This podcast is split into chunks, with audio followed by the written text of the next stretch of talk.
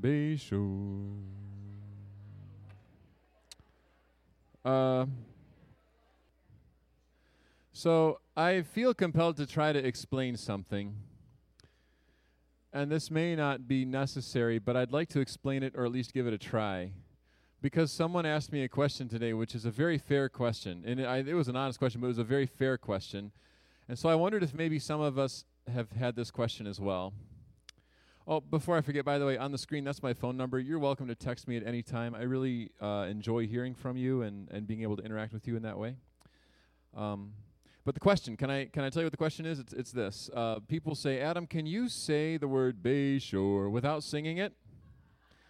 And I really had to think for a minute, and I realized, no, I can't. In fact, I'm I'm so taken by this melody that that I will sing it even when I hear other people say it.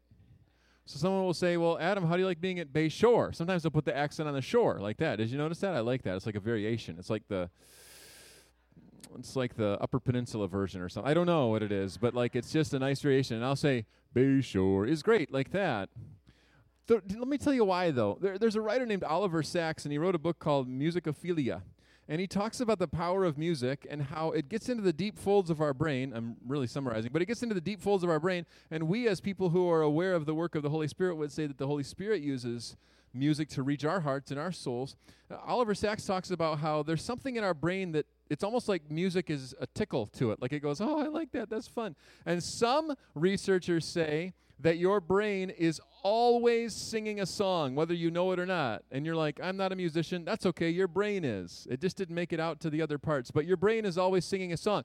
That's why it feels really good to listen to music, because your brain, that part of your brain that's doing music, gets to take a little break. So I'm a musician. At my core, I'm just a music guy. I'm just kind of a, a keyboard player. As a big guy, people said, Adam, do you play football? No. Do you play basketball? No. Well, what do you play? And I'm like, keyboards. Not a lot of friends in school, but there's something about that song, the Bayshore song, and it's that it's scarce. Not scary, but scarce. If you wanted to hear a song right now by Smash Mouth, like say the hit song All Star, you could get that song immediately on, our, on your phone. It would take five seconds.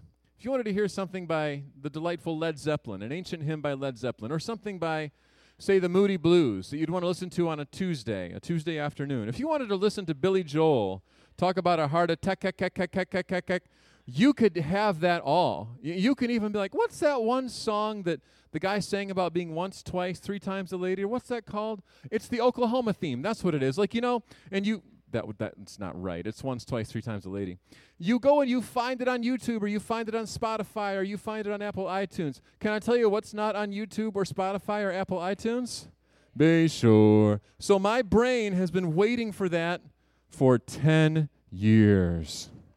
And so I stand down there yesterday and Dee Dee's like, get up here, Adam. So I come up because I feel like I'm in trouble, but I'm also in trouble because I'm the one that made a big deal out of it. And I just have to stand there, and I couldn't even sing it. I was too busy absorbing it. Not many things bring tears to my eyes, but music will. And it was like, wow, it was awesome. Then tonight we sang the Awakening Chorus. Another great song. It's such a great song, it's been glued into the back of your hymnals. We are committed to this as a song. No other camp that I've ever been at do we sing the Awakening Chorus. We sing boring songs like Crown Him with Many Crowns, but not the Awakening Chorus. Not the Awakening Chorus. That's the only song that uses the phrase that I've heard that sin is backward hurled. Oh, I love that. Sin is backward hurled. I like that. I love that. That's a good way to put it.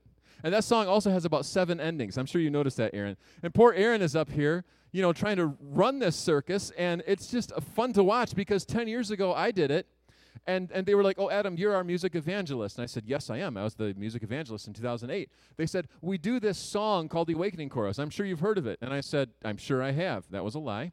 I got here, and it was my job to lead the Awakening Chorus. So I stand up here at the, uh, there's like a podium here or something, and I'm supposed to direct us in the awakening chorus. Fun fact everyone in the room knows it better than me, and I'm about to sight read it as I direct in front of everyone, which would be like a three year old baby walking a bunch of dogs, just being dra- dragged around all over the place. And my conducting gesture, which was supposed to show, you know, like um, confidence and all that, was instead more of a, oh, I guess we already stopped, so let's just keep going. I hope we sing. Are we going to sing that again? Are we going to sing it again one more time tonight? No, no, I not tonight, not tonight. No, no. But we're we're going to do it one more time. Oh man, sin is backward hurled. Try to fit that into a song by Beyonce. Doesn't work. Somebody already texted in Led Zeppelin, love them. Somebody texted in, what's the author's name? Oliver Sacks. Um, hey, Adam, what are some good verses to read when you're feeling impatient and you're suffering?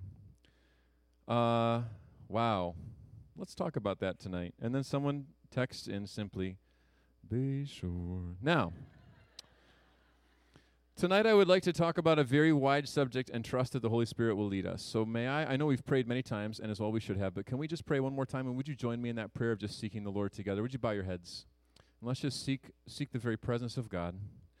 And what we're doing right now is we're just saying we want to intentionally lead into, lean into what is already here. So, we're saying, all right, God, we know you're here. We just need your help to become aware of your presence. So, take a moment just to make that your prayer. Just seek the Lord while he may be found.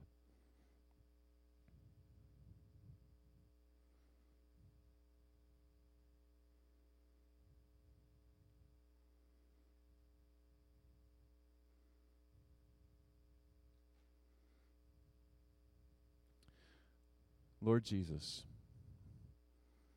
we are amazed at your presence tonight. I pray now for my sisters and brothers in this place of worship. Not that you would show up because we know you're here, but that we would show up to your presence. So may your Holy Spirit give us a special awareness of your work, of your voice, of your breath, of your power. May the rain showers and thunderstorms be soundtrack to your creation and glory. So do as you will. But just know that we're saying right now to you in our hearts, here we are. We desire to do your will. And we love you, Jesus. Amen. What does it mean to be close to God? What does it mean to be aware of God? I think there are three reasons that we, we have a hard time drawing near to God. And those three reasons are number one, we don't know that we can.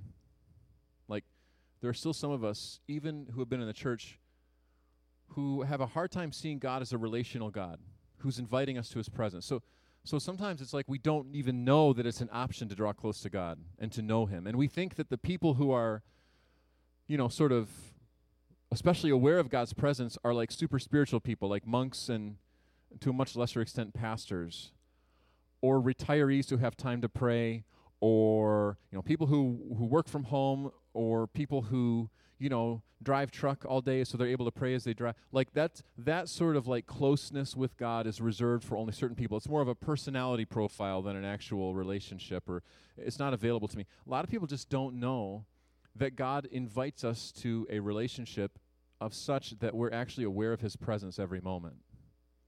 So just to clarify every single person in this room God is inviting you to know Him in such a way that you would always be aware of His presence. Like always. I'm not just talking about at church. I'm not just talking about in your morning devotions.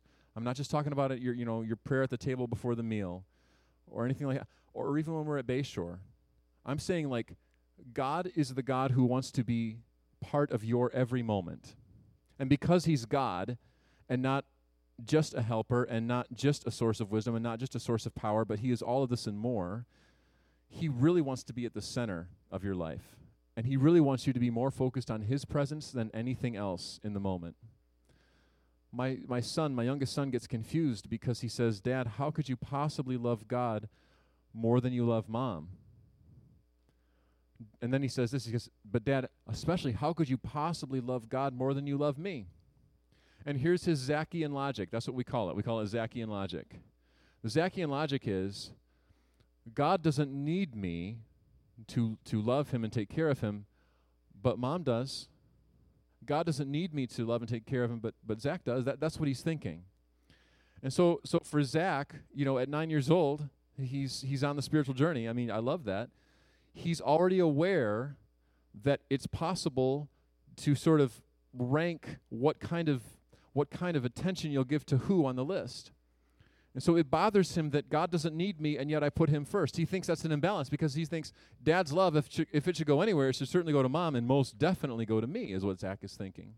And I try to explain no, no. You see, if I love God first, if I know God first, I, if I'm drawing close to God first and foremost, I'm only a better husband and a better dad as a result. And as I know God's love, and, and more importantly, as I realize God's presence and God's love for me, I'm able to have a genuine love for others that is motivated not by me trying really hard to be a better husband and dad, but motivated by the love and presence of God. That when you, that, that, me as a dad, my job is to serve my wife and to serve my kids, but that servanthood is not just a mere bland corporate servanthood. It is a servanthood uh, that is motivated precisely by love and sacrifice and submission. And who's really good at that? Jesus. Who's not really good at that? Me. So I need to be aware of the presence of this rabbi in my life and how he is serving me that I might serve others in the same way. So I'm just telling you, one of the reasons we don't draw near to God is because we just don't know that we can or that it's an option. Or we think that it's just sort of this day part where we, we draw near to God 20 minutes in the morning and then before we go to sleep. No, he wants he wants every moment. And that sounds demanding and it is. So let's look at it from the other side. You can actually be aware of God's presence in every moment love, grace, power, peace, laughter, freedom, joy. He wants every moment. But how do you do that? Another reason that people don't know that we can draw near to God is because they don't know His grace. Now, let's just come out and say it. We have no business entering into the presence of God. How many of us are truly good enough to just waltz into God's presence? There's one. Who is it? It's Jesus Christ. Jesus Christ was the perfect priest and the perfect sacrifice, and he's the one that can go boldly into the presence of God. And in our faith in Christ, he intercedes for us. He pays for the price of our sin. He paves the way and connects us again with God. He is this bridge. He is this relational glue. He is this this servant, even to the point of carrying us in our death to his new life. You're right. Maybe I don't want to draw close to God because I know who I am, and I know the kind of person I am, and I know what I've done, and I know who God is, and there's no way that I would want to be in his presence. Now, I want to say that's actually a good place to be because at least we recognize that God is holy and we are not. That's a good that's an okay place to be. Somebody wrote one of the reasons they don't draw near, or that we may not draw near, is feeling that he would understand. That he's God and I'm not, but he has no idea what it's like to be Adam. He does. Because Jesus, our great high priest who's gone before us, lived a perfect human life. And the scripture says that he was tempted in every way and yet he did not sin which means whatever temptation has overtaken you is one that he was faced with but was not overtaken by. Jesus was victorious over the temptations that I'm not. So Jesus knows what it's like. He knows what it's like because he knows what it's like to be human. He knows what it's like to wonder why his father has forsaken him, as he quotes Psalm 22 on the cross. Jesus knows what it's like to endure day after day after day. Does he know what it's like to be Adam? He does. Why? Because he knows me, and he knows my thoughts, and he knows my heart. So it's true that we can't just sort of bust into God's presence like we own the place, and we can't except for Jesus and except for his mercy and grace. Somebody texts that it scares me to draw near to God because I can't always see him or know confidently that he really exists and loves me. Anybody? Can I just, this is a really simple question. Watch me now. This is important. I'm going to need your eyes for this. I'm going to need your eyes for this, okay? I have a question. Do I still exist? It's me, I was here. I just need puppets to finish up the illustration. Indeed, you cannot see him. In fact, the people of the Old Testament were afraid to see God. They knew that if they saw the face of God, they would die. They would vaporize, boom, shakalaka, down to the ground. It's wise to even to even know that God is is not necessarily seeable. Because we can't see him, we don't know that he's there. Perhaps we're just looking in the wrong way. And perhaps we're just looking with the wrong eyes. So the first reason is we don't draw near because we don't know that we can. It's an invitation through Christ. Second re- reason is we don't feel like we're good enough because we don't understand God's grace and the way that grace and mercy works. The truth is, none of us are good enough. We draw near by faith in Christ. The third reason, and this is the one that's going to get you, I'm just going to warn you right now. I'm not the Holy Spirit, but I'm just saying, watch out. The third reason we don't draw near to God is because we don't think it's that important. We just don't. Or, or we see its importance like we do the importance of taking a multivitamin every day, right? I'm glad you're laughing because no one else, they don't, you, you get, I love that. We, we, we don't think it's that important to give him any more than what we've decided we should give him. That's probably my biggest challenge.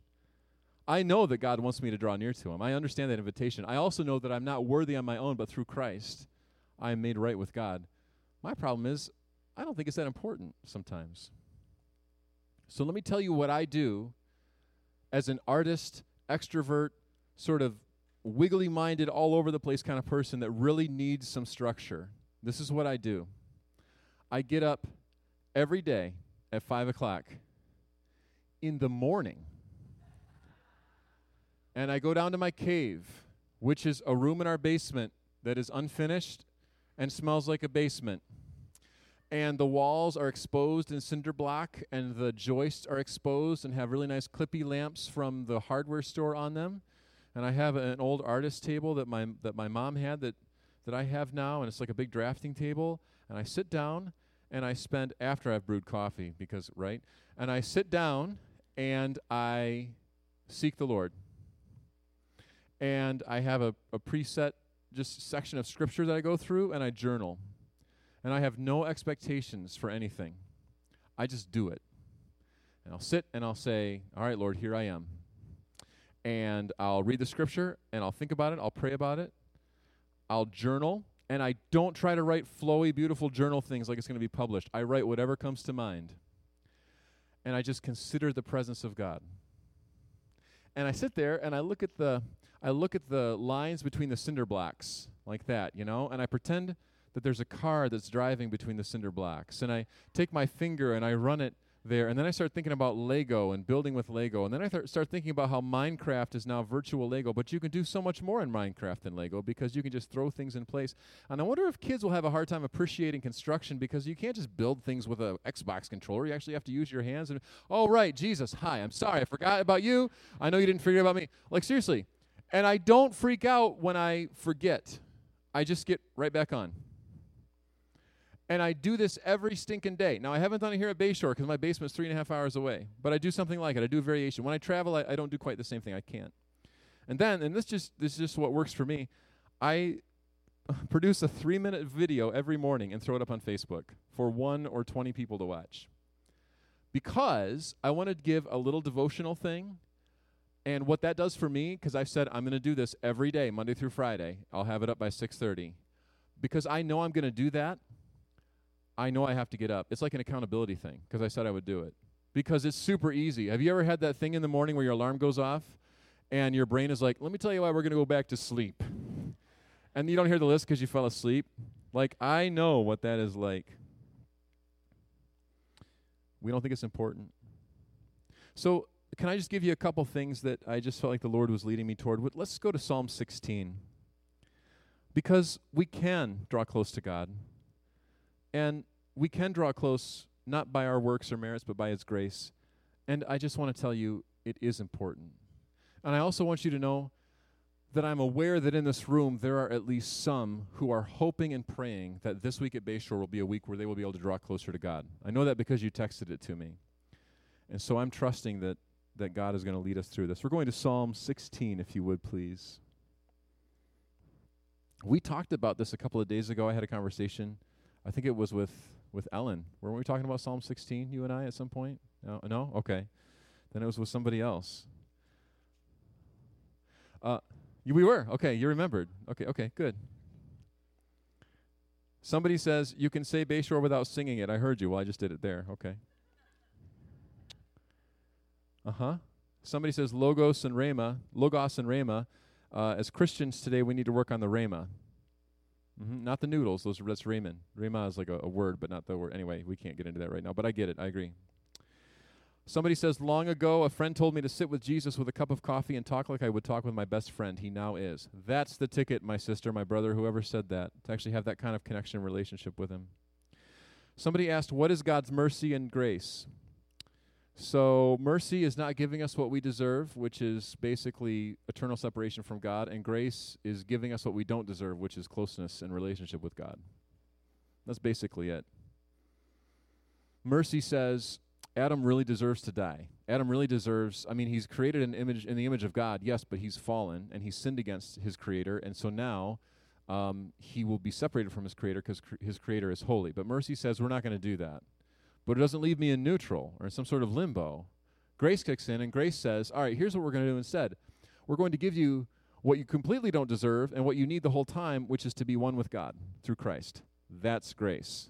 It saved a wretch like me and sin is backward hurled. You know what I'm saying? That's mercy and grace. Psalm 16. Let me give you some setup. Uh, when I was 10, I came home from school and I walk in the house and I walk into the kitchen, come home from school, throw off my backpack. Hi, mom. And my mom is standing there in the kitchen wearing her sunglasses, prescription sunglasses, which was weird because it's not sunny in our house, right? and she is trying to make macaroni and cheese, but there's there's macaroni and cheese all over the place. And she's just acting really weird and slow and kind of garbled. And I noticed that there is an open and almost empty bottle of peppermint schnapps on the counter. And I was like, Mom, are you okay? And she's like, I'm fine. Why are you wearing your sunglasses? Because I can't find my regular glasses. And I realized that my mom was really drunk. Now, I had seen my parents drink. I got that. I got that they did that. But I'd never seen it quite like this, especially at like 3:30 in the afternoon on in the middle of the week. So as a 10-year-old boy, I walk my mother to lay down in her bed, get her all covered up and settled. I go in, I start cooking the macaroni and cheese that she just wasn't getting right. And I remember, oh yeah, I've got a four-year-old sister. I should check and make sure that Sarah's okay. I found her and she was all right. She was in her little bouncer thing. And I start making the macaroni and cheese. My mother walks into the kitchen again. She gets a box of cornflakes and pours it all over the macaroni and cheese. And I was like, what in the world is going on? She lays back down. I start cooking the macaroni and cheese. Dad comes home, and I said to my dad, Mom's really drunk. And I don't remember what happened in the weeks and months after that, but I do remember two things. One, my parents suddenly got divorced. And I remember as a little kid, 10 and a half, standing inside my living room looking out the window as my dad was loading boxes of his stuff into his truck and driving away. I can still see it. It was a 1985 GMC Jimmy 4x4, and it was a Folgers coffee box, like a like a cardboard box, and it had his stuff in it. He was carrying his stuff out. He's moving out, moving to an apartment. That's the one thing I remember. The other thing I remember is mom said, We need to start going to church. And so my mom called my grandma, my dad's mom, and said, What church should we go to? And my grandma said, There's a church right there in Westland. It's Westland Free Methodist. You should go there and you should talk to this pastor. And she did. And she came to Christ. And she started going to AA. And she quit drinking. And she kept following Jesus. And she dragged 10 year old, 11 year old now Adam to church I hated it. Do you remember ever hating church when you were a kid? I'm going to tell you, I I work there now, but I hated it when I was a kid. I hated it. And the only reason I stuck around is because they let me do Austin's job, which is run sound. They let me run sound when I was 11. Why was I running sound when I was 11? Because I liked to hang out at Radio Shack as a kid. and I loved mixers and microphones and stuff. And that's the only reason I stayed. And I watched my mother grow out of addiction and into Christ likeness. I watched it happen, you guys. She slowly but surely became a completely different person, not who she was. She was all of a sudden saying really bizarre things like, You know that I love you, and you know that it's important that, that, we, that we go to church and that we, we try to get things right and that we, we follow the ways of the Lord. O- okay, mom. What? Okay. And then she would say things like, Adam, you understand that God loves you, right? And I'm like, No, what are you talking about, you religious nut? Like, it really scared me. It really did, okay? You have to get into the head. If you grew up in the church, you got to get into the head of people who didn't grow up in the church. It's weird. We have to be aware of this if the church is going to keep growing and uh, accomplishing its mission of making disciples. She'd write me notes in my lunchbox Adam, I love you, and God does too. Oh, I hated it. I threw it right away. It freaked me out. Then, when I was 12 or 13, I remember, I don't really have a specific point, but I remember in that era finally coming to some kind of faith in Christ. Maybe I didn't fully understand what was going on, but I certainly knew that I needed to trust Jesus and that if if he can do that in my mom's life, I want that too. Because I had a testimony in my house. I saw the miraculous happen in my living room. So by the time I was 13 and a pastor comes to me and they said, "Hey Adam, you run sound here all the time. What do you think you want to do when you grow up?" Want to be on the radio? You want to you want to work at a work at Radio Shack? Like that was a good thing I didn't work at Radio Shack because they're all closed. But like he he said he said, "What do you want to do when you grow up?" I said, "I think I want to do your job." And he goes, "You want to be a pastor?" Now, what he was saying was, oh, "You want to be a pastor?" But what Adam heard was, "You want to be a pastor?" I said, "Yeah." I said, "What do I do?" He said, "You need to get good grades." Oh shoot. and you need to go to college. Oh, that's not going to happen either. No one in my family went to college. So I'm growing, growing, growing. As as I'm hanging out at the church more, running sound, I work my way to the front because they need a drummer one Sunday. So one Sunday when I'm like 14, I played the drums on Sunday morning. And it was so good that the pastor got up after the first worship song and said, Would you believe that that was Adam's first time playing drums? To which people went, Oh, okay. That's why it was so bad. Okay. Oh. And then they needed a bass player, so I started playing bass. Then they needed a keyboard player, so I started playing keys. And by the time I was graduating from high school, I thought, oh, I'm going to become an electrician. So I took a job as an electrician. That was dumb. I told you about that a few nights ago. God got me out of that. Then I go to college. And then in college, I'm studying to be a worship pastor because that's what I think I'm supposed to be because sin is backward hurled. I love that kind of stuff. I love music, you know? And so I go to school, and at Spring Arbor University, great place, I. Um, there was this, there's this thing called chapel band, and I wanted to play in chapel band because I could have played like four different instruments. I'm like, let me play in chapel band. They're like, no, you can't. I was frustrated. I didn't think I deserved it, but I'm like, I want to be in that band. Why can't I be in that band? And so I'm sitting in my room in Ormston 3, which is a residence hall at Spring Arbor University. Did, did you live in Ormston? You guys lived in 04? Th- did you as well, sir? Back in the 50s? Well, that building's 700 years old, so that's not that's not impossible. The 1950s? Okay, I'm just I just wanted to make sure. I just wanted to make sure. I just want you to know um, a couple days ago, a student here at camp walked by me and said, Adam, how old are you? Like 50? I'm like, no, I'm 38. Why 50? Because the sun's hitting your beard and it's white. Like it's a white beard. I'm like, yeah, I know. I'm super old. So it's fine. It's fine. It's okay. So I'm sitting there in my room and I'm having a prayer time. And I happen to be reading Psalm 16. And I'm furious with the Lord. Not furious, but just like, come on. I've done all this stuff and now I should, I want to do this because I, I, I want to be in this band. I want to, I just want to play bass for those or something, please. And this is where he spoke to me. So I'm sharing with you a scripture where I sense the closeness and the presence of God and his awareness, or my awareness of his presence. And it's this Psalm 16, 5. Lord, you alone are my portion and my cup. The boundary lines have fallen for me in pleasant places. Surely I have a delightful inheritance. I will praise the Lord who counsels me. Even at night, my heart instructs me. I keep my eyes always on the Lord. With him in my right hand, I will not be shaken.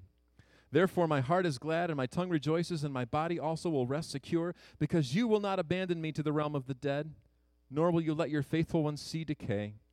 You make known to me the path of life. You fill me with joy in your presence, with eternal pleasures at your right hand.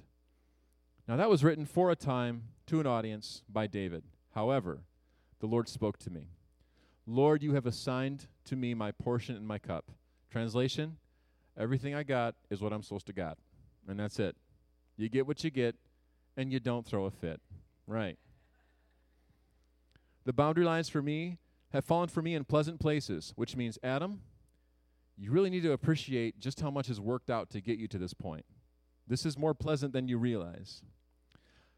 Surely I have a delightful inheritance. Adam, I'm going to take care of this and of you. Do not doubt me. I will praise the Lord who counsels me. Even at night, my heart instructs me. Adam, you need to be aware of my presence and my voice and know it well enough that you recognize when I'm talking to you. I keep my eyes always on the Lord. With him at my right hand, I will not be shaken. Adam, stop looking at yourself and look at me and hold on. And then the psalmist writes, Therefore my heart is glad, not bummed out, not frustrated like I was, and my tongue rejoices, and my body will also rest secure. So I wrote a song with this with this psalm, which is how I have it memorized. It goes, I know the Lord is always with me. I will not be shaken, for he is right beside me. No wonder my heart is filled with his joy. My mouth will shout out his praises. It sounds better with guitar, but there's no time. But that was the song. I wrote that song. I mean, that's the song that kind of, I mean, the song is written. It's the scripture. These are lyrics already, but I wrote, I wrote music to it. Listen, when you have these moments where you are just honestly frustrated before the Lord and you're seeking his closeness and closeness and you're trying to be aware of how it is he's working in your life, be ready for some kind of answer eventually. Just be open to it. Just seek him out and then listen when he answers you. Because when God is on it, he's on it. He's the only one who can say, Consider it done, and that we can rely on till the end. So, the first question that I would ask you is Are you aware of what God has already been doing in your life? Are you aware of how close to you and your situation He's already been? Are you aware of how He has orchestrated and mandated that the universe would go a certain way and take a certain direction so that you would somehow be at Bayshore on a Wednesday night? Are you aware of what He's already been doing? Sometimes we're asking God to move and to work and to be close and for us to be aware of His presence. And He's like, Well, first thing I want you to do, to do is be aware that I've already been working and that I've been with you. And sometimes you don't know what you got till it's gone. And so we look to Him and we keep Him at our right hand. Therefore, my heart is glad and my tongue rejoices. And we're free to just worship and celebrate and say, God, you got this all of that psalm talks about relationship. You have you have this closeness, you have this awareness that God has of our situation. You, you have this sense of of how he's he's at work in ways we cannot imagine. For whatever reason, I was able to draw close to him in that moment and be aware of what he was telling me. Am I aware of what God has already done? Second, turn with me to John chapter 10. Sometimes we're looking for God in the present and future, and it helps to take inventory of how God has already been close in the past. And something about that just helps us be aware. We all of a sudden see differently how God is moving and working in, in ways almost like he was in he was in the back seat or he was next to us or he was at our right hand and we didn't even realize it because we were so busy looking at other things. It's so good to look back. Second, in John 10, Jesus is talking to us he calls himself the Good Shepherd, and he calls you and I his sheep. And he says in John chapter 10, verse 1 Very truly I tell you, Pharisees, anyone who does not enter the sheep pen by the gate, but climbs in by some other way is a thief and a robber. The one who enters by the gate is the shepherd of the sheep. The gatekeeper opens the gate for him, a door has been opened, and the sheep listen to his voice. He calls his own sheep by name and leads them out. When he has brought out all his own, he goes on ahead of them, and his sheep follow him because they know his voice. But they will never follow a stranger. In fact, they will run away from him because they do not recognize a stranger's voice. second question I would ask is Do you recognize the voice of the shepherd? So if I was sitting in your seats and some guy just said that, I'd be like, okay, well, how do I recognize the voice of the shepherd? The same way that you would recognize any other voice time, attention, relationship. And to know that voice so well that you can pick up even on little things that other people might miss. I talked to Emily last night on the phone, my wife. I knew how she was doing based on how she said her first sentence. I FaceTime with Zach, my nine year old, and he said, Dad, is there any, any chance you could come home tonight? And I'm like, dude, I wish I could. I wish I could, my man. He said, then do it. No, I wish I could. He rec- I recognized his little voice. I could hear in his voice that he was sad. The way to know God's voice is to listen for God's voice.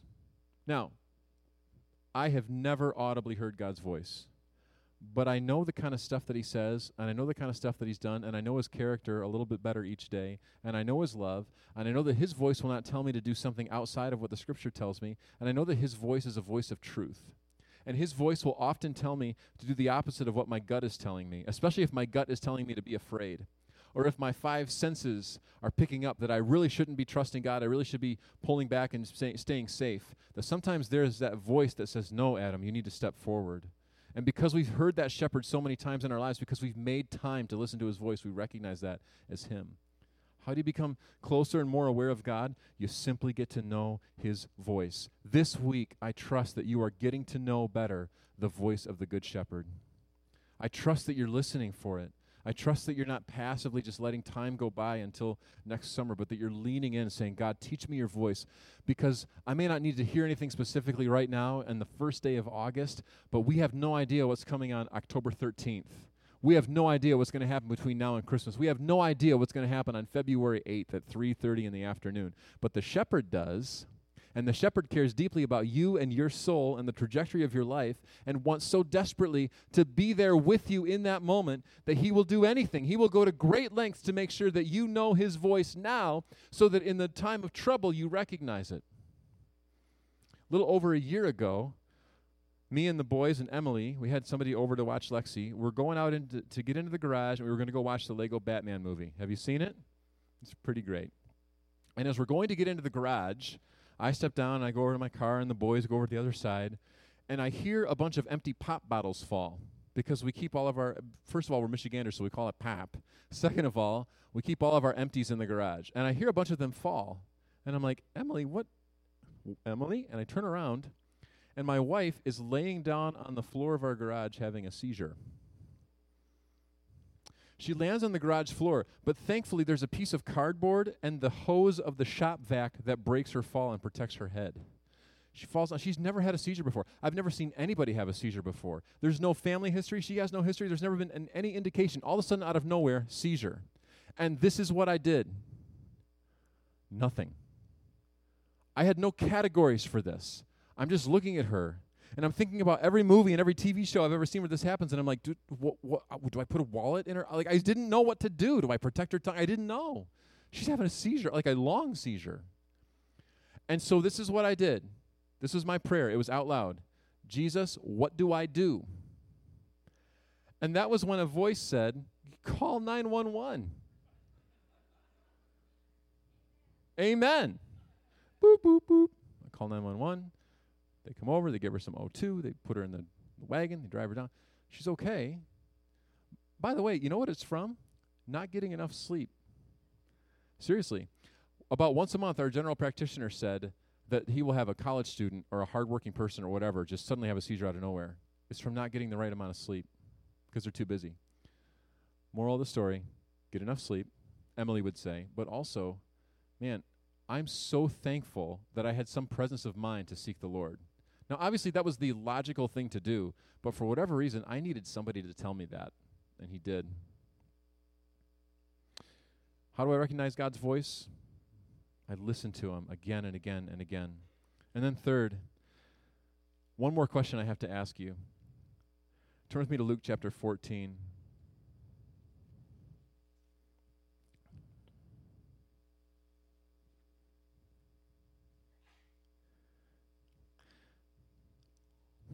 That's a great question. Somebody texts in, How do we know God doesn't tell us anything new that isn't already in Scripture? So we need to be really careful with the phrase God told me, okay?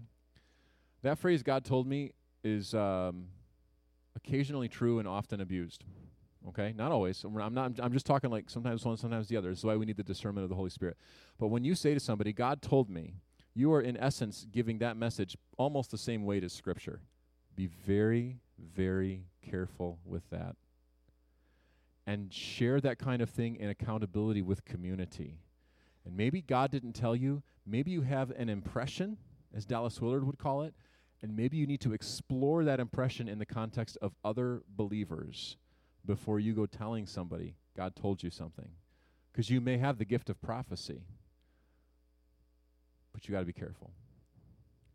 Also, God will not tell you to do something that His Scripture would tell you not to do.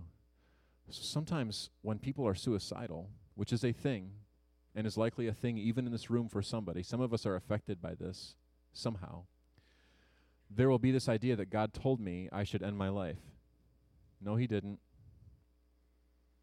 No, he didn't. This is why we need community. This is why we need to listen together. This is why we need each other. Turn to the person next to you and say, I need you.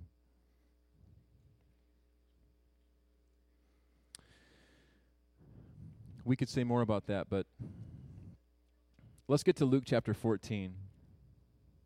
Luke chapter 14, verse 25. If I want to be more aware of God's presence and closer to Him, one, Am I taking time to be aware of how He's already been close and at work in my life? That's important. Two, do I recognize His voice over all the other noise and scattershot around me? But then three, here's the real question in Luke 14 25. Do I really want to be close to God? And that aligns with what I find to be the biggest obstacle for me. Do I really want to be close and aware of God? Because here's the risk. Luke 14 25.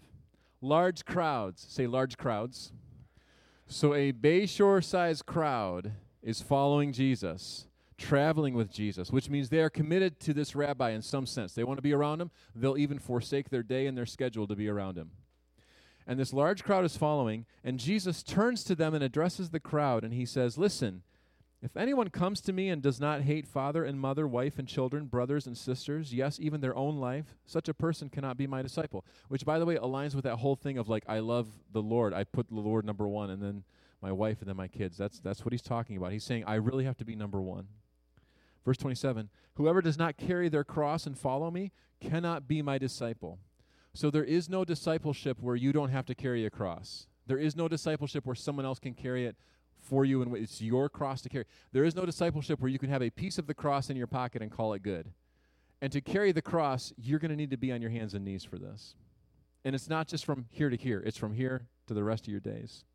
Verse 28 Jesus says, Suppose one of you wants to build a tower. Won't you first sit down and estimate the cost to see if you have enough money to complete it? For if you lay the foundation and are not able to finish it, everyone who sees it will ridicule you, saying, Ha, this person began to build and wasn't able to finish. Or suppose a king is about to go to war against another king. Won't he first sit down and consider whether he is able, with 10,000 men, to oppose the one coming against him with 20,000? If he's not able, he sends a delegation while the others are a long way off, and he asks for terms of peace. That's just like wisdom and logic, isn't it? And Jesus says in verse 33 In the same way, those of you who do not give up everything you have cannot be my disciples. So I just got to ask the question because I need someone to ask me this question too. Do I really want to be close to this guy? Because it sounds like he actually expects a lot of me. Because what I want is a God that I can go to in the rough times so that he can carry me through until the next rough time. I heard a very sort of sad no. I think it's just a true statement. Tell me what you think. We are either coming out of a crisis, in the middle of a crisis, or on our way to a crisis. We're either just coming out of one, or we're in the middle of one, or we're headed to another one. Maybe I need to change the order of that. But do you see what I'm saying? Like there's always going to be a time where we need where we need him in those troubled times. He's, not, he's that's not how he rolls. He's not a piñata. He's not a magic fairy in the sky. He's not Santa. He's relational. And more than that, he's Lord. And for him to truly be Lord means that I have to like put all my stuff down, carry the cross, and follow him. Do you really want to be close to him? Because sometimes you'll be so close that you'll find yourself outside of your comfort zone. Yeah. I was kind of wondering, you know, Paul talks about that door being opened And he really talks in the the memory verse that we've been looking at every day. He really talks about it as if you know, he doesn't say I opened the door or they opened the door. He really talks about it as if God himself opened the door, as if God is close to him and then guiding him from place to place to place to place. So the question I'm asking the text is, all right, how did what made Paul think that it was God in his closeness that did that? Turn with me to 1 Corinthians chapter 2. Same chapter, or same book rather, just a little bit earlier. 1 Corinthians 2. I want to be close. I want to be aware of God's presence. 1 Corinthians chapter 2.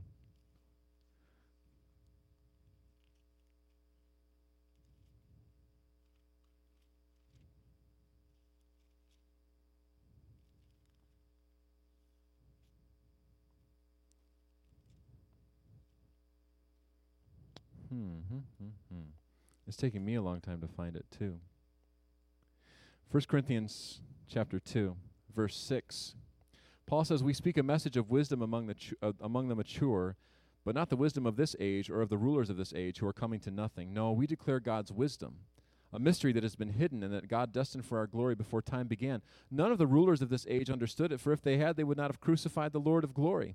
However, as it is written, listen for the mystery and the hiddenness of God. What no eye has seen, what no ear has heard, and what no human mind has conceived, the things God has prepared for those who love him. Don't you think that that God would want to be close to you as he unveils these things? And Paul goes on, verse 10 These are the things that God has revealed to us by who? By his Spirit, the Spirit of Jesus, the Spirit of God, the Holy Spirit. Now let's talk about the Spirit and intimacy and closeness. The Spirit searches all things, even the deep things of God. For who knows a person's thoughts except their own spirit within them? In the same way, no one knows the thoughts of God except the Spirit of God. What we have received is not the Spirit of the world, but the Spirit who is from God, so that we may understand what God has freely given us. This is what we speak, not in words taught to us by human wisdom, but in words taught by the Spirit, explaining spiritual realities with Spirit taught words. The person without the Spirit does not accept the things that come from the Spirit of God, but considers them foolishness, and cannot understand them because they are discerned only through the Holy Spirit. The person with the Holy Spirit makes judgments about all things, but such a person is not subject to merely human judgments. For who has known the mind of the Lord so as to instruct him? But Paul says, we have the mind of Christ. This is the intimacy and the closeness and the awareness that you crave. It's not by your works, it's by your faith in Christ, who pours out his Spirit and then starts revealing stuff left and right that you couldn't have possibly known without that Spirit's help. So what I my the only thing I can do in that and being close and aware to God is really just opening myself up completely to that. So I got to put down the ridiculous idea that God hasn't been around. He's been at my right hand. I got to put down the other voices that are crawling around in my head and just listen for the voice of the shepherd. And then the third thing is, I got to make sure that this is actually what I want and that I'm ready to lay down my stuff so I can follow Jesus. So if that's you, these next moments will be healing. Because the worship team's going to come, but they're not going to just start playing. They're going to kind of come and get into place. But I'm going to give you the gift of time. The ice cream, they don't even have it out yet. All right? So I want you to do me a favor and suspend your, your anxiety and anticipation for the next thing for one simple spiritual reason. I want to give you the luxury of silence and solitude together in the presence of the Lord. I'll watch the clock, you just seek Him, and then we'll just slip into a song of response. You respond however you are led to stand, to sit, to kneel, whatever. Right now, we're going to simply practice the presence of God. But this takes intention. This does not happen on its own. So I want you to change the way you're sitting. Just change your posture somehow. Just change, shift, do something to kind of wake yourself up. Now, our minds move very quickly, which is why we're doing an analysis of, of okay, what am I going to do in this moment? Our souls move really slowly. Our bodies do whatever we tell them. So, you may find that taking a posture of worship will be helpful. You may find that if you open your hands, if you reach up, if you close your eyes, if you lift up your eyes, if you look to the ceiling, which of course is not what we're looking at, but the very presence of God, if you fall to your knees, if you lay down on the floor, eh, whatever it is, Take some kind of posture of just openness to the Lord, and then let Him help you become aware of His presence. It's not that we have to summon the presence of God and be like, let's just hope He shows up. Let's sing good enough so He shows up. That's not how this works. No, it's just about becoming aware of His presence. Will you covenant with me in these next few minutes just to be aware of His presence and to let Him do that? Will you surrender control? All in favor, say aye. Okay. Let's take a moment. You take a moment in silence and seek the Lord while He may be found.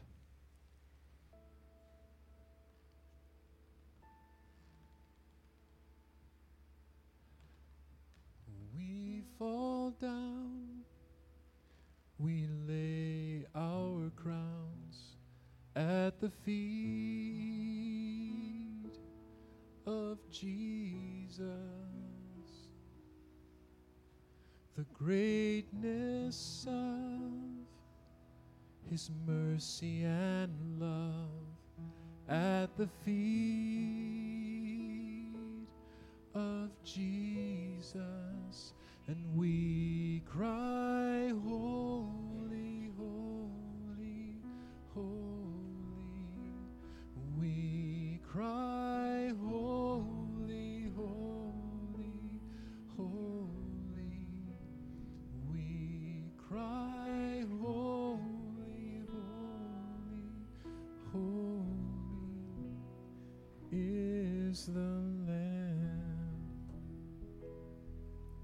Holy Spirit, you are welcome here. We invite you to speak to us as you will. We invite your fullness. More than that, we crave it. We're hungry for it. We long for it. Of all the things that we need in this moment, what we need most is you. Help us to be aware of your presence. There's nothing better, there's nothing greater, there's nothing worth more. Let your spirit fall. Find us faithful.